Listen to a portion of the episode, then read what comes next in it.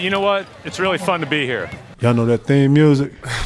Yeah, yeah, yeah, yeah, yeah, yeah, yeah.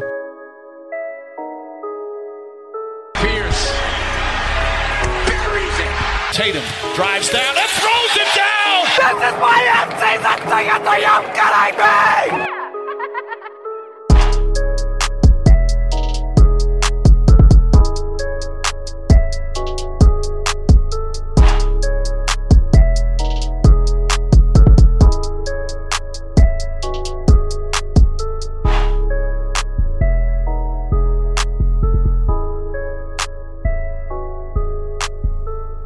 What's up, what's up, what's up, what's up? How are we doing? How are we doing? And welcome to episode number fifty-two of the Banner Banter Podcast. I'm your host and favorite Boston Celtics season ticket holder, Timmy G. Hope everyone had a great weekend. Hope it was lovely. Hope it was super duper. Hope it was delightful. You can find me on the Twitter machine at Banner Banter eighteen or on Facebook and Instagram at Banner Banter Podcast. Before I begin with episode fifty-two, I would just like to give a shout out to my mom, my sister, and my father. Today is the nineteen-year anniversary that my father passed away, October twenty-first, two thousand, due to a massive heart attack. He's the reason why I love basketball. He's the reason why I love the Boston Celtics, and I just want to let him know that I miss him, and I love him, and I hope he's proud, and I hope he can hear this podcast on iTunes, Spotify, Google Play Music, or, or Stitcher, up upstairs with the big guy in heaven. So uh, rest in peace, Dad.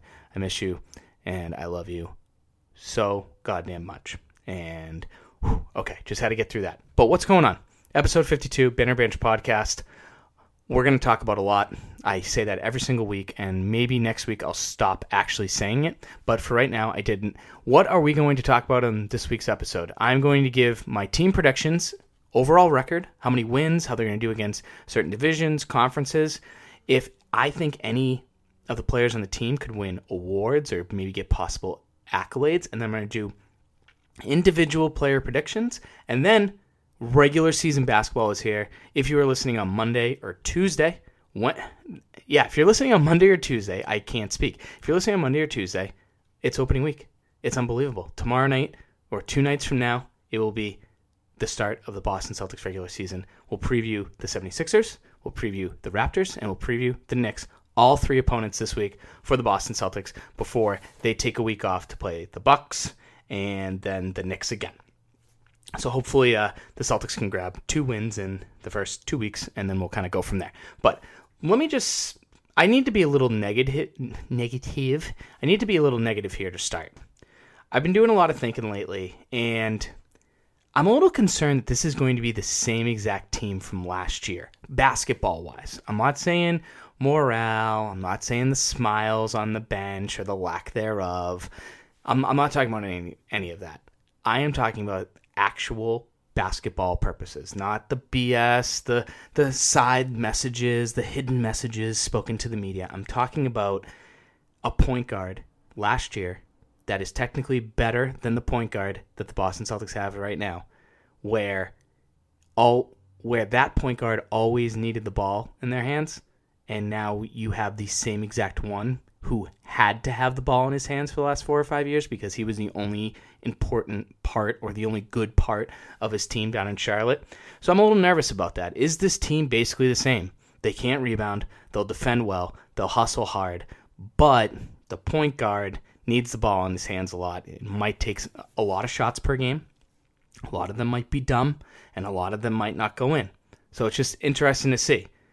Another thing that's kind of like last year, we're expecting young players to take big leaps. We're expecting Jason Tatum to take a huge leap. We're expecting Jaylen Brown to take a huge leap. What if they don't? That is scary. That's why I'm glad Danny and Jaylen Brown haven't reached an agreement yet for their extension, which is actually due today. So as you're listening to this, and I'm talking about, oh, the Celtics don't have a deal done with Jaylen Brown, I bet you we wake up Monday morning, after I post this podcast through Podbean, that they make an announcement Jaylen Brown signed. I guarantee it, and maybe I'll do like a Instagram live feed to talk about it, to express my feelings and emotions about it, because I'm a little iffy giving Jaylen Brown a lot of money. He deserves a lot of money, but not like a lot of money. You know what I'm saying? Also, another issue for this team Is there enough basketballs to go around for everyone? Marcus Smart came off his best shooting season of his career. Is he ready to take a step back and maybe not be as productive as he was? We understand Marcus Smart's a team player. He only cares about winning, sure. But every once in a while, a player's got to get his. Will there be enough for Gordon Hayward? Will there be enough for Jaylen Brown, Jason Tatum, Carson Edwards? Because the way Carson Edwards is shooting the ball, he deserves to have more shots than anyone else on the team. For right now, I'm obviously kidding. I'm nervous that it might be the same team. You're relying on a player that might not be the same post-injury. So, I don't know. Are we relying on Gordon Hayward too much to take a leap after a terrible injury, kind of like how Paul George did a couple years after his gross injury? Like, what if Gordon Hayward's never the same? That's a lot to bank on. It really is. So we're expecting Jaylen and Jason to take these massive jumps that they didn't take last year. And we're expecting Gordon Hayward to make this massive jump post-horrific injury. And what if he doesn't? That's all. I'm just throwing it out there that, like, I'm not going to be surprised if it's the same team from last year. But I am hopeful that it will be better than last year. So hopeful that I think their overall record is going to be fifty wins and thirty-two losses. Yes, folks, that is one win more than they had last year. So I may be hopeful that it's going to be better, but I'm not going to be hopeful that it's going to be a lot better because we have to be realistic about some things. We lost probably one of the best non-box scoring team players in the league in Al Horford. Aaron Baines is a defensive stud. Enes Kanter is not the same. And we can go back and forth on comparisons like we did last week. So I think this team will go fifty and thirty-two. They play fifty-three games against the Eastern Conference, and I think they will go thirty-three and nineteen. Last year, they went thirty-five and seventeen against the East, and I just think there are some teams that they're just going to have some matchup problems with, and I'm going to break that down. First off, let's start with the Atlantic Division. They play sixteen games against all the teams in the Atlantic Division, which is the division the Celtics are in, for those of you that don't know and are just casual Celtics fans. The Nets, the Raptors, the seventy-sixers, and the Knicks. They play those teams in the N B A. You play the teams in your division four times, two at home, two on the road. I think they'll go three and one against the Knicks, two and two against the seventy-sixers, two and two against the Raptors, and three and one against the Nets. I'm just being realistic. I think the Celtics will have a couple tough games against the seventy-sixers, and then I think there might be some games where the seventy-sixers take off, and the Celtics beat them. Same thing with the Raptors. I think the Raptors are going to be good. They're not going to be great. So there'll be some games where if if the Celtics can split with the Raptors, that could help them with the playoff seedings, et cetera, et cetera. I think the Nets thing, I think last year was a good year for them. I don't think they're they got any better. Is D'Angelo Russell and Kyrie Irving the same player? Yeah, who's a better shooter? D'Angelo Russell. Who's a better overall player? Kyrie Irving. So, sure, they might get better, but I think the Celtics overall have a better team for now until Durant comes back, which won't be until next season. So, the other thirty-seven games are going to go twenty-three and thirteen. In my opinion, they'll go two and one against the Hawks and the Pistons. I think the Pistons are going to be tough for the Celtics, just rebounding-wise, because the Celtics may not be that great rebounding-wise, but I think all the other pieces that the Celtics have are much better than the Pistons, and same with the Hawks. Good rebounding team, a lot of athletic bigs. Trae Young's ridiculous, so as long as they can kind of control themselves, that'll be interesting. But one thing we need to keep an eye on with the Hawks, the Hornets and the Hawks play four times a year, so I'm having a brain fart on the Hawks coach's name right now. He's good. I'm having a brain fart on it. But anyways, he knows how to defend Kemba. So how will Brad change that around? It'll be interesting, but I think two and one against the Hawks and the Pistons. I think they'll sweep their season series with the Hornets and the Cavs. Thanks for coming out. They'll split with the Magic and the Heat. They'll go two and two. I just don't think the Heat I don't think the Heat are going to be uh, as great as everyone thinks. I just think there are some matchup issues against the Heat with some of their bigs. Their their guards are pretty good, where I think Kemba can actually kind of be called out defensively in some of those series, or just against the Heat. And then you guys know my feeling on the Magic. Their athletic wings are ginormous, something that the Celtics don't have. Always wanted them to, but they don't. And then I see them having losing records to the Bucks. I think they're going to go one and three. I think they'll I honestly think the Celtics can kind of grab that first win the day before Halloween on October thirtieth. They'll grab that win against Milwaukee, and that's it. They'll lose the other three. And then I think they'll go one and two against the Pacers. Yeah, I know. we're better than the Pacers. They don't have Oladipo yet. Yeah, but for some odd reason, the Celtics just don't play that well against the Pacers in the regular season during Brad Stevens' time, and that's okay because what matters is sweeping them in the playoffs like we did last year. So that's what matters. So that's how I think it's going to be broken down in the Eastern Conference. thirty-three and nineteen. Remember, they're going to win fifty games. That means they got to play seventeen or so. They need to win seventeen games against the Western Conference, and I think they're going to do that. I think they're going to go seventeen and thirteen against the Western Conference. Last year, they were fourteen and sixteen. And you're probably saying to yourself, but the West got so much better. You're so stupid. What are you talking about? I let, let me break this down. I think they're going to lose both games against the Clippers and the Nuggets. No questions asked, they're going to lose. Hopefully, like last year, when Kyrie threw the ball into the stands in Denver, no one on the Celtics does that. I actually think that they can split with the Warriors. I'm, I'm sorry. I think they can split with the Lakers. I think they'll split with the Rockets, split with the Jazz, split with the Trailblazers, because the Trailblazers always play terrible when they have to fly across the country to play the Celtics. I think they'll split against the Spurs, the Mavs, the Kings, and the Suns, because, folks, we all know, for whatever reason, the Celtics cannot win a normal basketball game down in Phoenix. Isaiah Thomas, buzzer beater, uh, Marcus Morris, buzzer beater. It's a thing. It happens. I do not think that they will lose a game to the Warriors. I do think there'll be a season sweep against the Warriors. I think the Celtics create a lot of matchup problems for the Warriors. So Warriors will go oh and two against the Celtics. We'll beat the Pelicans twice, Timberwolves twice, Thunder twice, and the Grizzlies twice, for a total of seventeen and thirteen against the Western Conference. So my final prediction, like I mentioned earlier, fifty and thirty-two will be their record overall, and they'll finish in third place in the Eastern Conference. And I don't know, maybe fourth, but could be Raptors, could be Pacers. But yeah, it's going to be tight, but I'm thinking fifty wins for this this season's Boston Celtics team, one better than last year.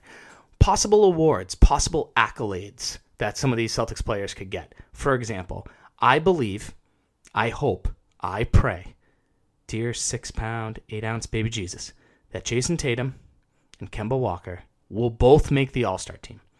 I don't think either of them will start because, you know, it's based on votes, and Kyrie will get voted in before Kemba because Kyrie's following is a massive one, as it should be. I think Gordon Hayward will finish in second place in the voting for most improved player. I think Gordon Hayward's going to improve a great deal from what he did last year. I mean, I don't want to say he's going to get back to his all-star form. I don't think he'll ever get back to that again because of his injury. That's life. Life goes on. But I do think, I honestly, really and truly think that if he can get back to eighty or eighty-five percent of that, he will come in second in most improved player voting. Marcus Smart. I think Marcus Smart, now that he is technically from a, based on the preseason games, and we really can't judge it on that, but Marcus Smart will be our sixth man, and I think Marcus Smart will finish in third in the voting for sixth man of the year in the N B A. Lou Williams will probably win it again, like he always does, as he always should, because he's the be- the best off bench off the bench player you could argue in N B A history. He's that good. Lou Williams is great. And I do think, I don't want to say Marcus is going to take a step back defensively. I just think he'll be noticed differently, and he will still make an all-N B A defensive team, but only be the second team and not the first team like he did last year. Keep an eye on that. Carson Edwards. I believe Carson Edwards will make the N B A all-rookie team. I don't think it will be first. You know, you think it's probably going to be Garland, maybe Colby White, Zion, R J Barrett. It's usually someone in the top, you know, ten, twelve picks. Carson Edwards, second round pick. He will be second team all rookie. Those are my hopes, possibilities for awards and accolades for the upcoming season. So individual player predictions. What do I think? We'll start with the guys who won't be playing that much to the guys who should have the best season. Really in no order, but we'll just start there. Taco Fall. He will dress, this is my prediction, he will dress for three Celtics games this year, and he will only play in one of them. And the one will be at home. I don't know which game, but I think Taco plays at least one game at T D Garden this year. He dresses for a couple, but only actually plays in one. Javante Green. Congratulations to Javante Green. He made the fifteenth and final roster spot. They cut Cassius Gates. They cut Max Struss, which I'm a little upset about, but I understand. Javante Green had a great training camp, a great couple preseason games, so good for him. He has struggled to get in the N B A. He has struggled to get a chance. He's twenty-six years old. He has finally proved himself. So congratulations to Javante Green. And my prediction is that he will actually take over Semi Ojeleye's minutes, eight, nine, maybe ten minutes a game on average. I'm not saying he's going to play ten minutes every game. There'll be some where he plays like fifteen due to garbage time, and that will bump up the average a little bit. But I do believe that Javante Green will be a more athletic, a more productive Semi Ojeleye. Romeo Langford. I'm going to go out on a limb and just say Romeo Langford is going to be hurt for most of the year and whatever. I still don't like the draft pick. I still don't see what they see in that kid. I still don't see how he fits on this team in any way, shape, or form. So on to the next one. Brad Wanamaker. I am going to go out on a limb and say Brad Wanamaker is going to average double-digit minutes this season, ten, eleven minutes a game, and he'll also average at least three assists a game. Last year, he averaged one point five assists, and I just don't think he had enough chance or opportunity with how much Kyrie and Terry and Marcus demanded to play the point guard position. So now you got Kemba, you got Marcus. Sure, you have Carson Edwards too, but Brad Wanamaker could play the point. Carson Edwards could play the two guard. Carson Edwards isn't the same defender as Brad Wanamaker is. Brad Wanamaker is a better defender, more physical, isn't really looking for his shot, likes to control an offense, is a true point guard, if you will. So I can see Brad Wanamaker getting some minutes and being productive by helping other players out on the floor that's on him.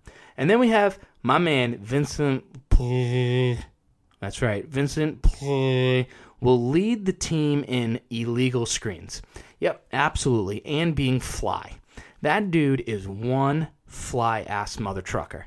I'll tell you that right now. If you guys follow him on Instagram, I don't know what it is off the top of my head. I think it's like v- Vinny P something, but he, that guy has some swag.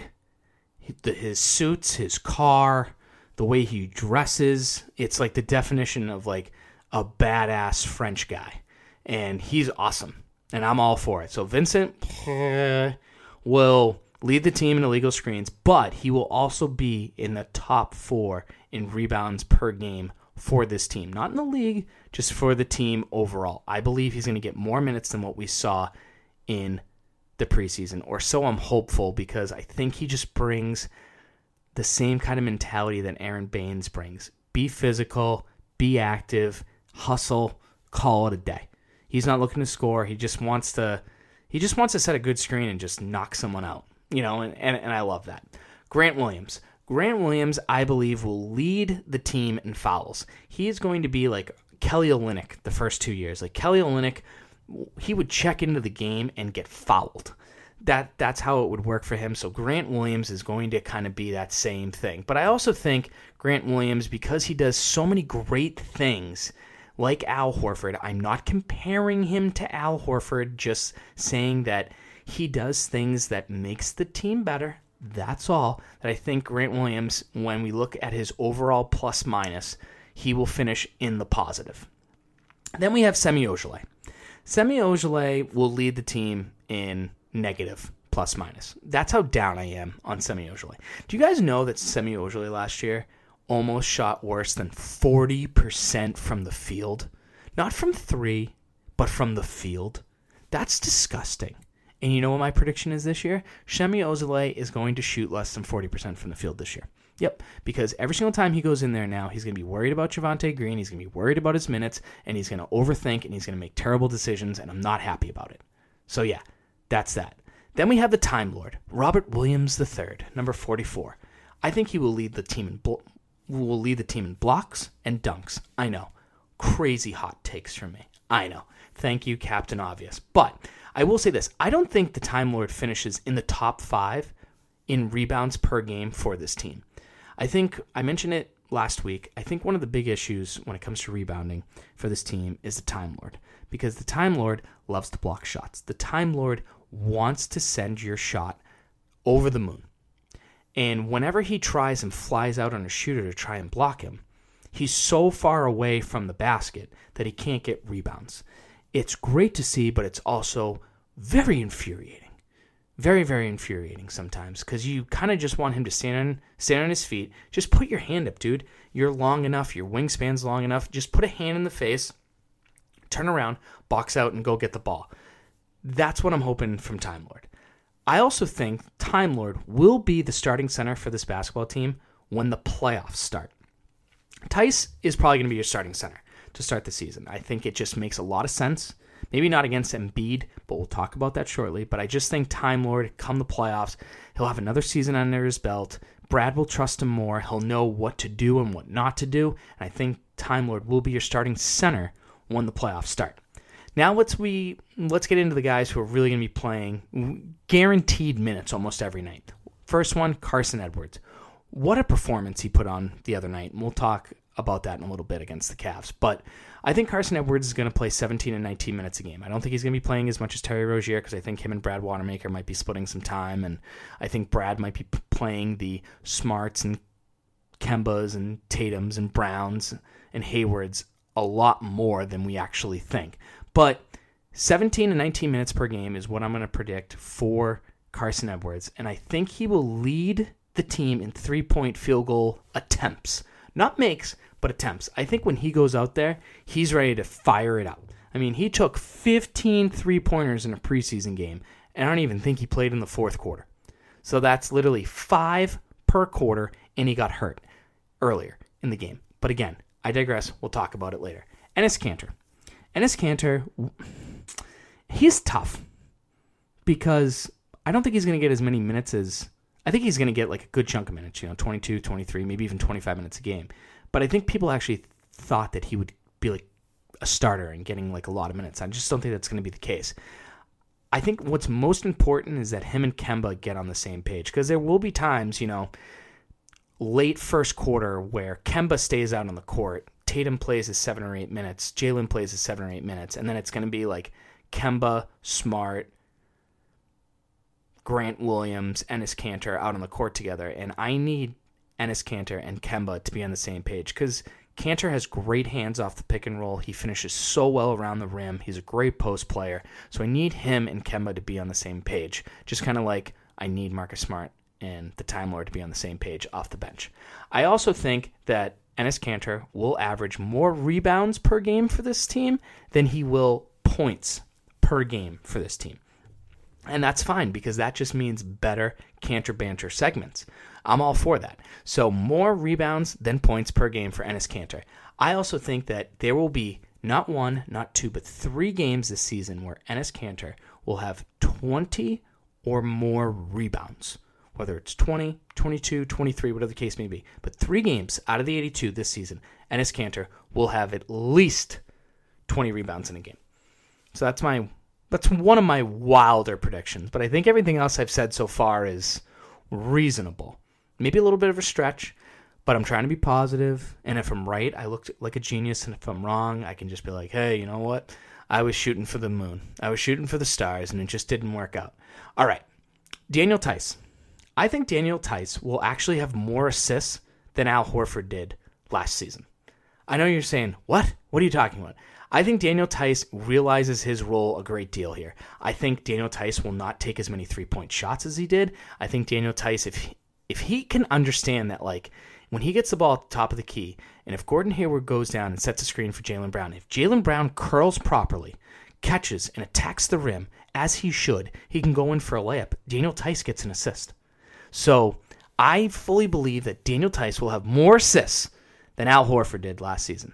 But I also, like I said, I think Daniel Tice will be the starting center until the All-Star break. And then after the All-Star break, I really think, obviously depending on the health of certain players, how matchups are, depending on where they are in the standings for playoff seeding, I can see Brad kind of messing around with some lineups, maybe putting the Time Lord in, or Enes Kanter in, or Daniel Tice back in, or maybe Vincent Poirier. Who knows? I honestly don't know. So I think until at least the All-Star break, Daniel Tice will be your starting center. But I also know that Daniel Tice has some injury issues too. Marcus Smart. Will he be the captain of this basketball team? Does he deserve it? Sure, you could argue it. But I think after last year, I just think no one should be the captain of this team. No one should be higher than anyone else. Everyone should be on the same page, and let's do it. But with that being said, I think Marcus Smart will take a small step back shooting the ball. I don't think he'll be as confident just because I don't think he'll get as many opportunities. Because let's be honest, when he's on the court, let's say the second unit comes out, it's Smart, Edwards, Grant Williams, Enes Kanter, and one starter like Tatum. I think you'd rather have Carson Edwards, Jason Tatum, or Kanter in the post shoot it versus Marcus Smart just chucking it up and hoping that it works out. So I think Marcus takes a small step back shooting, not like huge. Like I think Marcus shot like thirty-six percent from three last year, or maybe it was like thirty-seven. I'd have to look it up, but he shot above thirty-five percent. So I think this year he just shoots thirty-five percent from three. Do you get what I'm trying to say? Great. I also think him and Time Lord need to get on the same page. I really enjoyed what I saw between him and Time Lord in that third preseason game against the Cavs at T D Garden. It was awesome. The lobs, how they set screens for each other, they were looking for each other. I really enjoyed that. And if they can get on the same page and be the same team, that that I don't want to say it's a dangerous pick and roll, because obviously are you going to leave Marcus Smart open for a three-pointer versus like Kemba Walker? Like, yes, you're going to leave Marcus Smart open compared to Kemba Walker off a pick and roll. But I think if they can get on the same page, I think that will be huge for the bench, one thousand percent. Now, with all that being said, his scoring might go back a little bit. He might throw some more lobs to the Time Lord. I think Marcus Smart averages twelve points per game for this team, which I think is perfect. Not too many, you know, like sixteen points a game for Marcus Smart, I feel like is just too many. Like, it just feels uncomfortable. I'd rather have him, you know, twelve points, five boards, six assists, three steals, four fouls, twenty-eight minutes. Like, that's the perfect Marcus Smart stat line, you know, and picked up two off or caused two turnovers, which are offensive fouls. That's That's that's the type of shit that I need from Marcus Smart. So shooting goes back a little bit, but he boosts his points per game, because last year I think it was ten or maybe even nine. But this year, twelve for Marcus Smart. Jaylen Brown. Jaylen Brown, I have probably one of the hottest takes that I've ever said on this program, this podcast program. Last year, I think I yelled at Jaylen Brown for not passing the ball as much as he should. Probably, if we had forty-seven episodes in the first season, forty-seven times. That's how many times I yelled at Jaylen Brown for not passing the ball to his teammates more. I can see a lot from the last row of the balcony, okay? I don't understand, by the way, why people like to sit behind the basket. Why? So you can be close to see what? You don't see the the play form. The the backboard, the the backboard like stanchion, that it's all there. It's just, anyways, so I can see a lot from up top, and I can see plays develop. I can see backdoor cuts, probably a lot easier than someone sitting eight rows behind, you know, the basket or behind the courtside seats on the baseline. There were so many times that Jaylen Brown missed a teammate. It was ridiculous. So with that being said, and all that ranting I just did, Jaylen Brown is going to have ten five-assist games this year.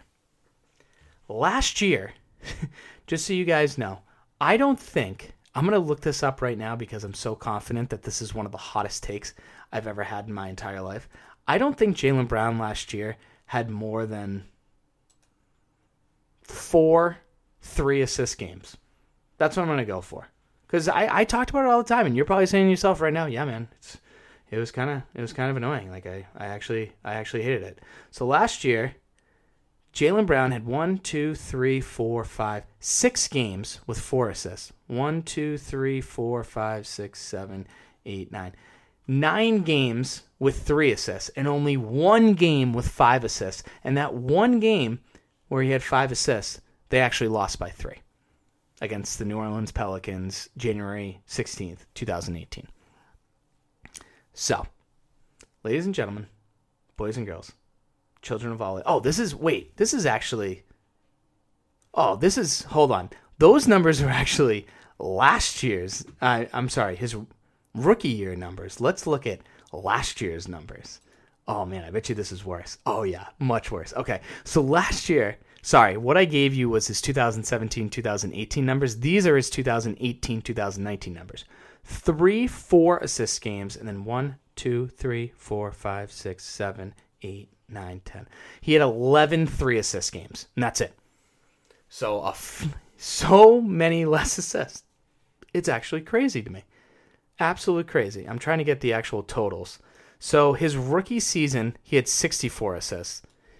His second season, when they made it to the Eastern Conference Finals and lost to the Cavs in Game seven at T D Garden, he had one hundred fourteen assists. And then last year, he only had one hundred. But this season, he will have ten games with five or more assists. I am confident in that. I also believe that Jaylen Brown is going to win the Taco Bell Skills Challenge at All-Star Weekend. Yep, that's right. Taco Bell. I just did the Taco Bell thing. You're goddamn right I just did that. I'm so glad I still have that soundbite from last year. But anyways, Jaylen Brown will have ten, five assists. Will have ten games where he has five assists or more. He will win the Taco Bell Skill Challenge. And this is not a prediction. It's just more of like a demand. Like, if you don't do this, I swear to God, I'm going to lose my goddamn mind. Jaylen Brown's rookie season, sixty-eight percent from the free throw line. twenty eighteen twenty nineteen season. I'm sorry. His rookie season. I need to be able to read, huh? If I'm going to be giving out these stats. His rookie season, sixty-eight percent. twenty seventeen twenty eighteen, sixty-four percent. twenty eighteen twenty nineteen, sixty-five percent from the free throw line. Jaylen Brown has to shoot seventy-five percent or better from the free throw line. Like, I am pounding my fist. It has to happen. It has to happen. I refuse to watch Jaylen Brown have another terrible year from the free throw line. I refuse. I can't do it. I'm not going to pay some dude a gazillion dollars that doesn't score more than twenty points a game and can only shoot sixty-five percent from the free throw line. I'm I'm not going to do it.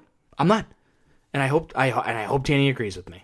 So Jaylen Brown needs to shoot seventy-five percent or better from the free throw line. Up next, Gordon Hayward. How we doing, bud? Really excited to see you at like one hundred ten percent. Healthy. Not one hundred ten percent back to what Gordon Hayward was out in Utah or Butler, but one hundred ten percent healthy. I think Gordon Hayward will lead the team in assists this season. Yeah, he's that good of a facilitator. He's that good of a playmaker when he puts the ball in your hands. We will see Gordon Hayward bring up the ball a lot, even if Kemba Walker's on the floor. I think Brad is going to have Kemba come off a lot of screen, a lot of off-ball screens to create matchups so Kemba can be put on fours or fives, you know, like power forwards or centers, whatever the case may be. I really and truly think that Brad's going to do that. You know who's going to dish him that ball? Gordon Hayward. You're goddamn right. Gordon Hayward will average seventeen points, five rebounds, and five assists per game. That's my prediction for him. And I also think he'll have five or more games with thirty points or more. Yeah. Yeah, I just said that. Last year, remember those like two or three games that he had? I think two of them were actually against the Timberwolves, one in Minnesota and then one at T D Garden. I forget the other one. Was that the game against the Mavs where he was like an assist shy of a triple-double? And that's like when I booed Brad Stevens for the first time. Yeah, that might have been it. But anyways, Gordon Hayward will get seventeen, five and five per game and score thirty points or more in five different games. For real, that's my prediction there. So, who do we have left? Jason Tatum, Kemba Walker. Jason Tatum, this is going to be my mortal lock. You know, like you're gambling or something. I'm not a big gambler, but this will be my mortal lock. Jason Tatum, out of the, let's say Jason Tatum plays seventy-five games this year. Jason Tatum will have thirty double-doubles this season. For those average fans out there, what's a double-double? Where you get like ten or more points, ten or more assists, or ten or more rebounds, whatever the case may be. Just double figures in two different statistical categories. Make sense? So I think Jason Tatum will have thirty double-doubles this season with rebounding and scoring. Last year, he had twenty-one games with eight rebounds or more. That's really good. So let's bump that up to thirty to help you make that big jump that we all want you to make, and also, more importantly, get you to that All-Star game. Also, and finally, with Jason Tatum. Jason Tatum, his rookie season, went to the, th- the free throw line three point two times per game. That's how many times he took a free throw, three times per game. Last year, two point nine, so it went down. Jason Tatum is going to average six free throws per game this season. That's right, thirty double-doubles and an average of six free throws taken per game this season for Jason Tatum. That's my prediction because I really think he's going to attack the basket more. I don't, not as much as he's been yapping about, but I think he's going to attack the basket a little bit more. I think he now knows when to and when not to. Last year it was, I'm not going to. This year is, I know when to. So that kind of sounded like a jiu-jitsu like type of thing. Know when to, when no, not to. Anyways, Kemba Walker. Last year he scored twenty-five, dished out six, and shot thirty-five percent from three. Pretty good, right? Again, a guy who really needs the ball in his hands like I mentioned earlier in the podcast. I think his scoring goes down a little bit just because of the other pieces around him. He's never had these type of pieces around him. He's never had a Jason Tatum or Jaylen Brown or Gordon Hayward, whatever the case may be. He ha- he hasn't played with those type of guys before. So his scoring goes down, but I think his assists go up. So I think he scores about twenty-two a game. He has seven assists per game for the most part, and then he shoots better from three. I think he goes from thirty-five percent to thirty-nine percent because I think now he's going to have more open shots and more of the ability to get open off those off-ball screens with Gordon Hayward bringing the ball up like I mentioned earlier. And finally, he, I don't know how Kemba's done this, but it was one of the first things that we all noticed when the Celtics signed Kemba Walker in July when free agency started. But Kemba has only missed six games in the last four seasons. Kemba hasn't had a really deep playoff run. So I want Kemba to rest up a little bit. So I want Kemba to play seventy games this year. I want him to take twelve nights off. Load management, you know, if he has like a twisted ankle or something, don't rush him back. I need Kemba in May, not January. Do you know what I'm trying to say? So that's what I hope for Kemba. twenty-two points, six or seven assists a game. His three-point shooting goes up a great deal, more than thirty-five from thirty-five percent, and he only plays seventy games. But I want it to be like, because he needed rest, not because he's actually hurt. Do you get what I'm trying to say? Great. All right. That was a lot, wasn't it? Well, guess what? We still got more. Previewing opening week. The Boston Celtics regular season's finally here. We can actually start talking about real basketball, and it gives me a little gives me a little banner in my pants. You know what I'm trying to say? But the Celtics have three games this week. Opening week, three games. They start off in Philadelphia against the Philadelphia seventy-sixers at seven thirty p.m. on E S P N. Whoop, whoop. Friday, opening night, T D Garden. The place is going to be rocking, and I'm very excited for it. seven p.m. against the defending N B A champions, Toronto Raptors. And then Saturday, their first back-to-back of the season, at Madison Square Garden at seven thirty p.m. against the New York Knicks. So let's talk opening night against the seventy-sixers. I can see, like, I can see the headline now. Joel Embiid drops forty and fifteen as the seventy-sixers destroy the Celtics. I can see Joel Embiid scoring forty points, getting fifteen rebounds, and everyone saying clear-cut front runner for M V P Joel Embiid. I can see I can see it happening. And you know what? That's okay. It really is. This team is gonna it's gonna take a week or two for this team to really get going. And I think they have a good a good schedule to kind of get going. Sure. seventy-sixers, tough game. Raptors, I think they can split. The Knicks, they should win. The Bucks, They sh- I can see them winning that one. Knicks should be a win. Cavs should be a win. Hornets should be a win. Spurs should be a win. Mavs should be a win. Then the Wizards should be a win, and then they go on their West Coast trip. So if the Celtics can go, what? one, two, three, four, five, six, seven, eight, nine, ten. If the Celtics can start this season seven and three before they go on their West Coast road trip, or six and four, I, I'm I'm content with that, but I prefer seven and three. I can see it happening. Like if like right now off that schedule, I, if they lose to the Raptors, the seventy-sixers, and the Bucks, that's fine. But they win the other seven games, so be it. Let's make it happen. So it's okay. I think I'm trying to say this the right way. I think there is more pressure on the Philadelphia 76ers than there is on the Boston Celtics, not only opening night, but overall in general. I think the entire city of Philadelphia knows that the process is here. You know, trust the process. That was a big saying. The process is here, and it better work out because there's a lot of money on the line. There's a lot of money with Horford. There's a lot of money with Embiid. There's a lot of money with Tobias Harris, and there's a lot of money with Ben Simmons. This is their best shot at making it to the N B A Finals, and they better do it.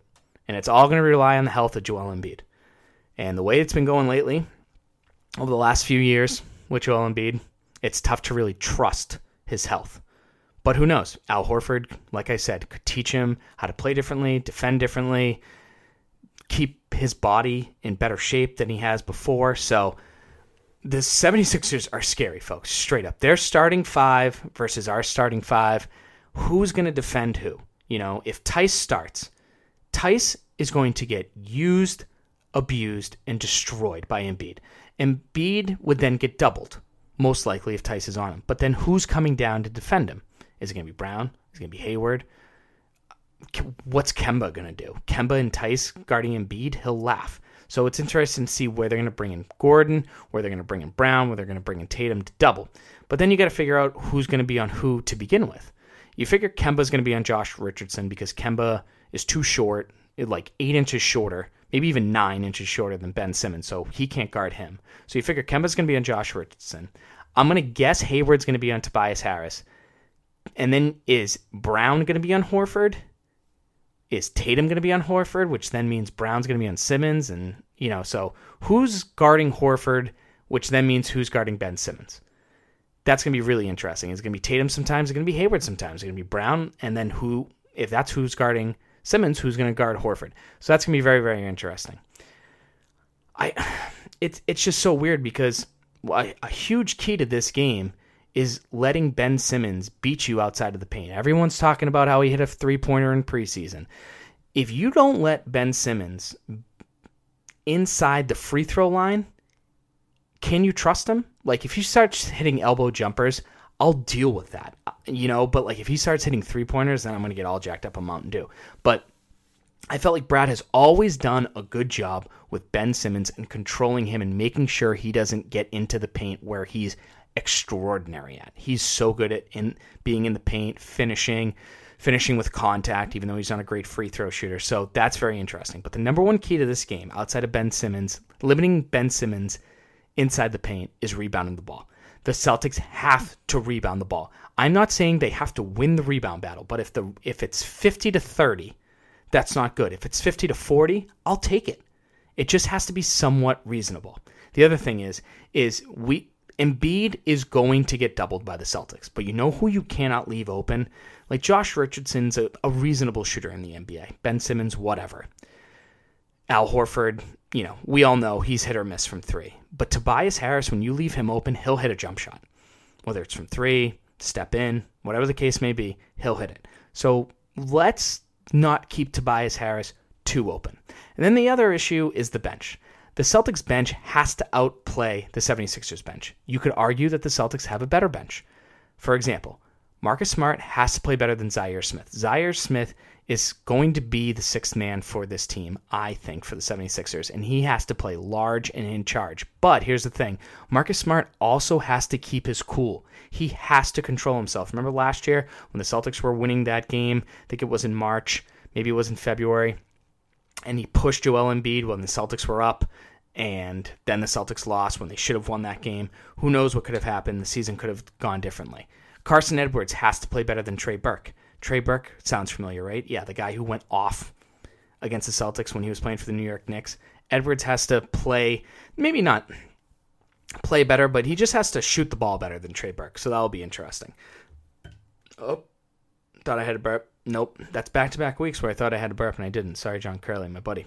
I know he loves when I burp during the show. And then Kanter, Time Lord, Grant Williams. They're going to have to control Mike Scott and Kyle O'Quinn on the boards. Those are the guys off the bench. They're going to be physical. They're going to be ready to go. All they're asked of is score if you're wide open. If not, defend and rebound. So those guys have to play better. Speaking of defensively, their rookie Thibault. Remember the kid from Washington that like defensively, I was like, yes, please. But offensively, I'm all set. He's on the seventy-sixers team. He had a pretty good preseason. You've got to keep your eyes on him. It's going to be very, very interesting to see how um, Brett Brown plays Thibault. Very interesting, because he could lock up Jason Tatum. I'm not saying, like, give him a goose egg statistically. I'm just saying he can make Jason Tatum or Jaylen Brown or or Gordon Hayward feel uncomfortable. So opening night against the seventy-sixers, am I expecting a win? No. Would it be great? Of course. But if they lose, it's not the end of the world. Sure, I hate the seventy-sixers. I hate the Philadelphia fans. Sure, et cetera, et cetera. You can say all that. But, like, I'm also trying to be realistic here, too. The seventy-sixers are a better basketball team than the Boston Celtics. So if you lose, it's okay to admit that you lost to a better team. But if they win, huh, that's good. Love that. Love that. All right, opening night, T D Garden, seven p.m., Toronto Raptors. Is there such a thing in the N B A as a world championship hangover? Who knows? They played all the way into June. Marc Gasol then played an unbelievable FIBA World Cup for Spain. He was fantastic for Spain. So playing in June, six or seven weeks off, playing in the FIBA Cup, couple weeks off, training camp, N B A.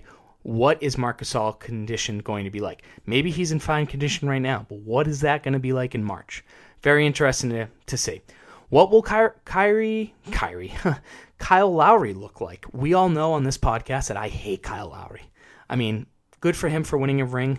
Good for him for the Toronto Raptors. He's been with that organization forever, so, like, salute to him. But besides that, I hate him. He just had thumb surgery. How is he going to look? Is his shot going to improve? How much is that offense going to be relied on him? That'll be very interesting. Couple matchups that I'm looking forward to. O G Anunoby versus Jaylen Brown. Two young, potential rock stars in this league. That's going to be a lot of fun to watch. Then you have Jason Tatum and Pascal Siakam. Pascal Siakam just signed a four-year max extension with the Toronto Raptors. His production has gone up every single year in the league that he's been there. You could say better production than Jason Tatum, and guess what? He's a world champion too. Both are supposed to have major breakout seasons again. Can Siakam fulfill that uh, Kawhi Leonard role that the Raptors had last year? Can he do that? I don't know. Maybe offensively, but I don't think defensively, so that'll be interesting. And also, like always, the Raptors have a good bench. They really and truly do.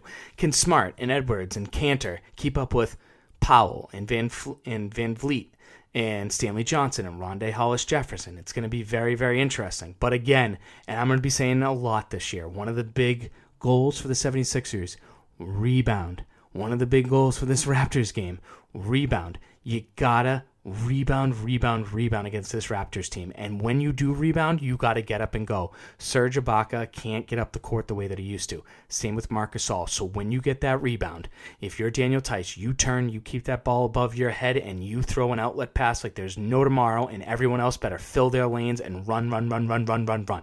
That's how it's going to have to be. Attack the basket, get Gasol and Siakam and Ibaka in foul trouble, and you can win this basketball game. And then finally, Back, the first back-to-back of the season against the New York Knicks, Madison Square Garden, and we finally get to play against Stand By Your Man, Marcus Morris, and my mortal lock of the week. Like, I know I mentioned Jaylen Brown and how confident I was with his assist, but this is the most on-point hot take that I will have this week, maybe ever. Marcus Morris, Stand By Your Man Marcus Morris, is going to score twenty points and have nine rebounds against the Celtics on Saturday night, October twenty-sixth, seven thirty p.m. Madison Square Garden. That is a fact. It's not even a prediction. It's a fact. That's what's going to happen. It's basically already happened. Stand By Your Man Marcus Morris.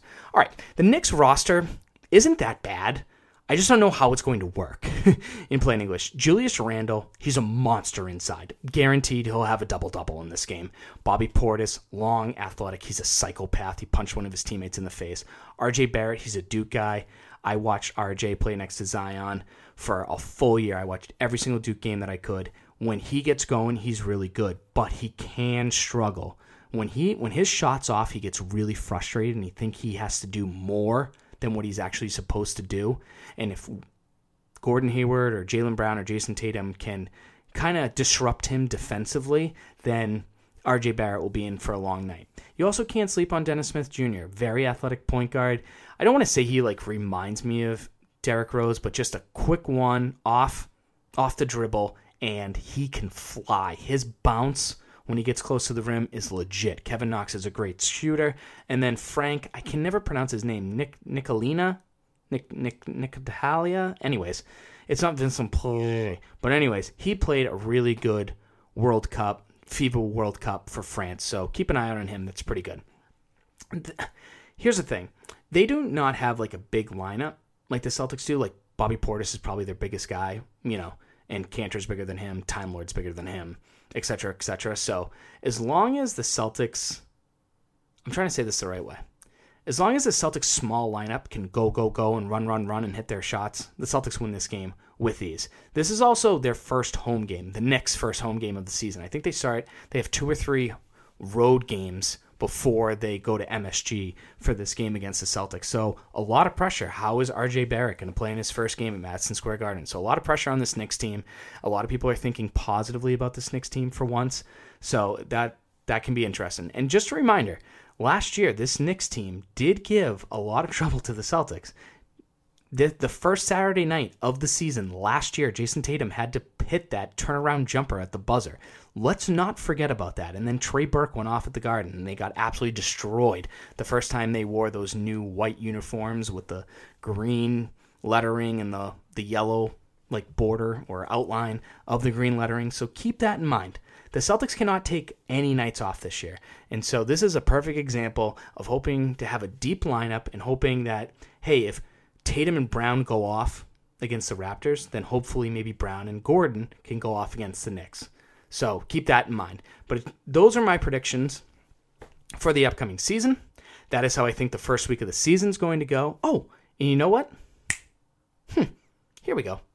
We didn't do this. There's going to be no Kanter banter this week because Uh, Enes Kanter didn't play against the Cavs last week in the preseason game, but we can still do the stud and dud of the week. Hit the music, please. And now it is time for the Celtics stud and the Celtics dud of the week.